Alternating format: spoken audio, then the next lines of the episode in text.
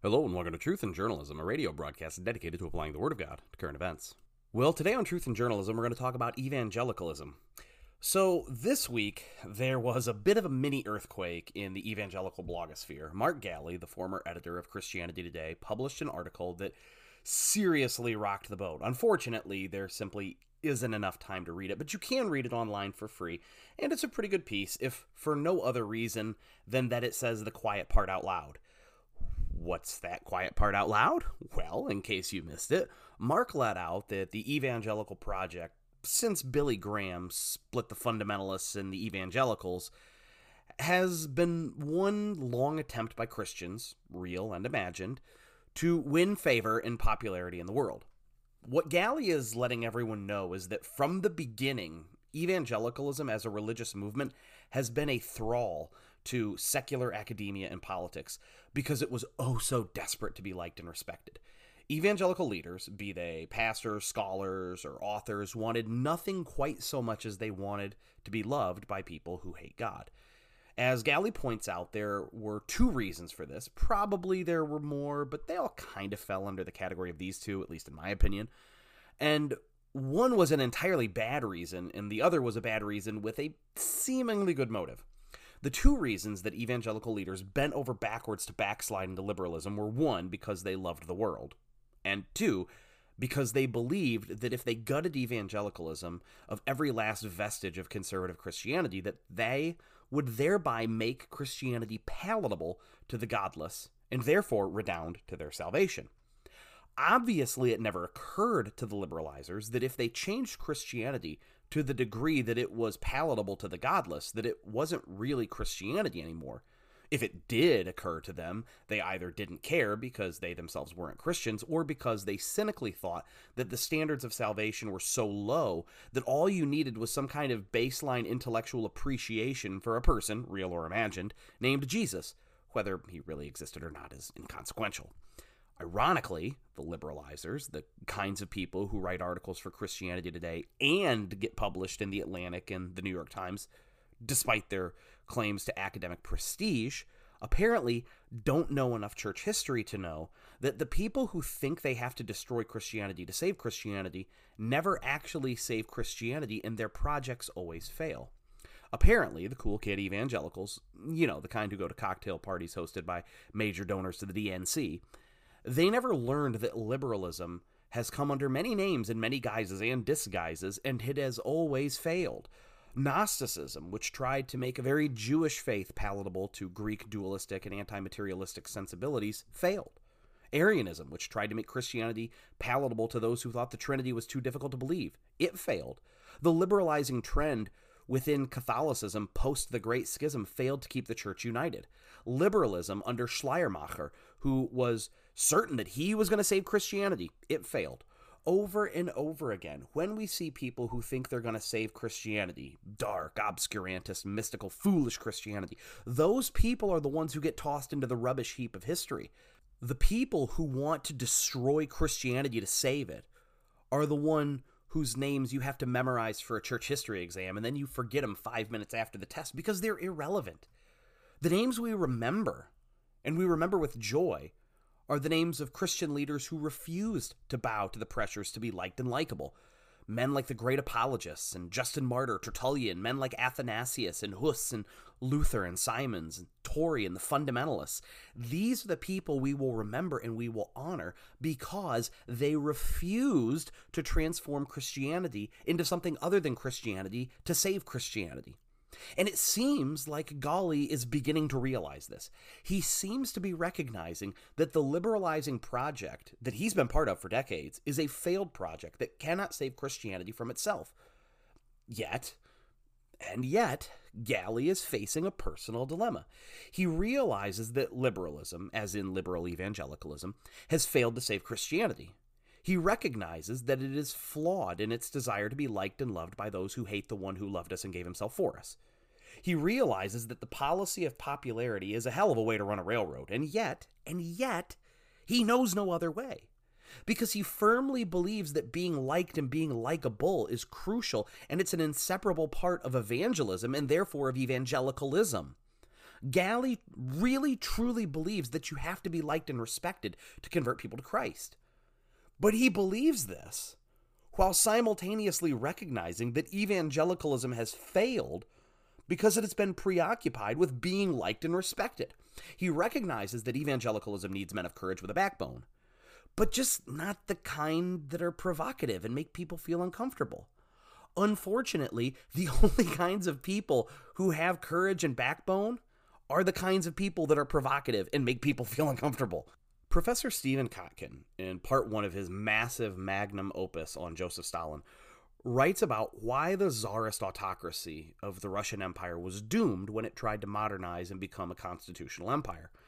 The problem, Kotkin points out, is that the very principle of an autocracy, that only the czar has the right to rule or manage the government, meant that when the czar needed to involve others in the government through a parliament called the Duma, they didn't actually call it a parliament, they called it the Duma, and and a powerful and empowered and largely independent bureaucracy. When when the czar tried to implement those things, a parliament, a constitution, a bureaucracy that was independent, when he tried to implement those things, the czar's supporters opposed these steps.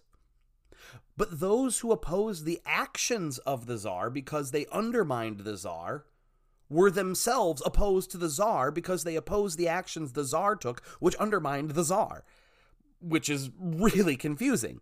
Thus, while the socialist and anarchist left in Russia was gaining popularity, the conservative right of Russia fundamentally and reflexively opposed the only actions that could have saved the autocracy. In short, the problem with the Russian autocracy was the Russian autocracy.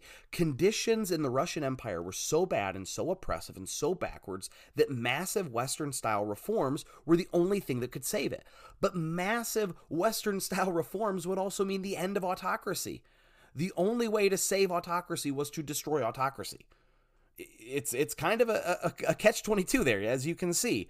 In the same way, cool kid evangelicalism, the kind of evangelicalism that deeply and desperately desires degrees from Harvard and articles in the New York Times and the Atlantic, and to be liked and respected by pro abortion senators, that kind of evangelicalism is broken and cannot be saved. The only way to save liberal evangelicalism is for it to stop being liberal evangelicalism and to become conservative, either conservative evangelicalism or fundamentalism. But that's the thing it cannot do. Liberal evangelicalism cannot become conservative or fundamentalist because it's quintessentially and basically addicted to being liked and loved by the world. Being respected by the godless is the sine qua non of liberal Christianity, which places palatability with the world as the greatest good. It can't change because if it changes, it ceases to be. Thus, what we see is the irony of ironies that liberalism is in fact the least flexible form of Christianity. Fundamentalists, at least neo fundamentalists, can hold a wide variety of political opinions and stances, and it can seek more or less respectability from the secular academy and press as long as it holds to the fundamentals, which today's fundamentals would be something like these inerrancy, creationism, or at least something to the right of Darwinism, anti abortionism, and salvation by grace through faith in Christ's atoning death on the cross and resurrection. But actually, it's not even that. Liberal evangelicalism is rigidly and inflexibly tied to the spirit of the age. Conservative evangelicalism and neo fundamentalism always place the spirit of the age l- lower, hierarchically, than their theological priors. And that's really the difference. John Ehrett points this out in a wonderful piece that he published this week. The real difference is that conservatives place the social sciences and worldly knowledge underneath of theological truth as revealed in the scriptures. Or, in other words, to the conservative, theology is the queen of sciences. To the liberal, the social sciences and worldly knowledge need to rule over theology. Theology, for the conservative, tells us how to do the social sciences. Social sciences, for the liberal, tell us how to do theology. And there is a world of difference between those two philosophies. But this brings us back to Galli. Why? Why let the social sciences lead theology by the nose? Because liberal evangelicals love to be loved and they need to be liked. Now, as most of you know, I worked in youth ministry for many years with Youth for Christ, and it was a wonderful experience. And I met all kinds of wonderful people, and a great many kids put their faith in Christ and experienced real transformation. But I and others were always wary of a certain kind of Youth for Christ staff member or volunteer. You could tell just you could just by being around them, you could tell them. If you'd been around long enough, you could tell these people. And those who were wise when they saw this kind of people, they did their best to help these poor folk or to get them out of the ministry. One of the two. They either had to be fixed or they had to be out. These people that were unfit for service in youth ministry were the ones who needed to be liked by kids. The kind of person who needs to be liked and works with teenagers is a disaster waiting to happen. Now, there are all kinds of reasons why someone might need to be liked by kids. Maybe high school was hard for them. Maybe they're deeply insecure. Maybe they just have a personality flaw. Maybe they're trying to impress the girls because they want to bang them. Or boys, I suppose. But the fact of the matter is, no matter what the reason, a person working with kids who needs to be liked by kids should not be allowed to work with kids. Let's look at some Bible. In 1 John chapter 2 we read, "Do not love the world or anything in the world. If anyone loves the world, love for the Father is not in them. For everything in the world, the lust of the flesh, the lust of the eyes, and the pride of life, comes not from the Father but from the world. The world and its desires pass away, but whoever does the will of God lives forever." Dear children, this is the last hour. And as you have heard that the Antichrist is coming. Even now, many Antichrists have come, and this is how we know it is the last hour. They went out from us, but they didn't really belong to us. For if they had belonged to us, they would have remained with us. But their going showed that none of them belonged to us. And, of course, in James 4, we read, You adulterous people, don't you know that friendship with the world means enmity with God? Therefore, anyone who chooses to be a friend of the world becomes an enemy of God. Or do you think Scripture says without reason that he jealously longs for the Spirit he has caused to dwell in us? But he gives us more grace. That is why the Scripture says, God opposes the proud, but shows favor to the humble. Submit yourselves then to God. Resist the devil, and he will flee from you. Come near to God, and he will come near to you. Wash your hands, you sinners, and purify your hearts, you double minded. Grieve, mourn, and wail. Change your laughter into mourning, and your joy to gloom. Humble yourselves before the Lord, and he will lift you up. Friends, people who are desperate to be liked and loved are, as we all know, the least likely people to be liked or loved. Nobody respects a desperate person, and nobody loves a person who will debase themselves to be loved.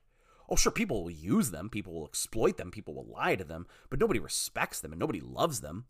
Nobody loves someone who only wants to be loved. It's one of the great paradoxes in this universe that a person who will do anything to be loved is fundamentally unsuited to being loved. Friends, a, a little self respect goes a long way. Liberal evangelicalism, with its slutty, self debasing, abased, love me, please, please, I'm desperate, please, I'll do anything you say, and you can do whatever you want to me as long as you love me, please, please, please, please love me approach, that approach to theology is doomed to die the death of pathetic irrelevance and neglect that all thoroughly unlovable people and institutions are doomed to die. Evangelicalism can and will be relevant again just about as soon as it decides that it no longer cares if it's loved by those who hate the one we love. Evangelicalism can and will be relevant again just about as soon as it decides that the Bible will be our final authority in all matters of faith and practice, no matter what the eggheads say and no matter how unpopular it is. The funny thing about life in God's universe is that the best way to be respected is to not worry very much about being respected. And the key to being loved is not to worry too much about being loved. That's because the people least suited for love and respect are the people who make being loved and respected their greatest goods. In the end, it comes down to this what do you want more? Do you want to love God or do you want to be loved by the world? Only one can be your greatest desire. It's like the old Roman horse race. You, you try riding two horses at once, but eventually you got to pick a horse. You've got to choose either loving God or being loved by the world. Only one can be your greatest desire. You got to pick a horse. You got to pick a horse. And the one you pick makes all the difference in the world and all the difference in the world to come. I pray that everyone within the sound of my voice will choose loving God over being loved by the world as their greatest good. I hope and pray we will, and I hope you'll join us again next week for another exciting episode of Truth and Journalism. Thank you, and may God bless your day to His glory.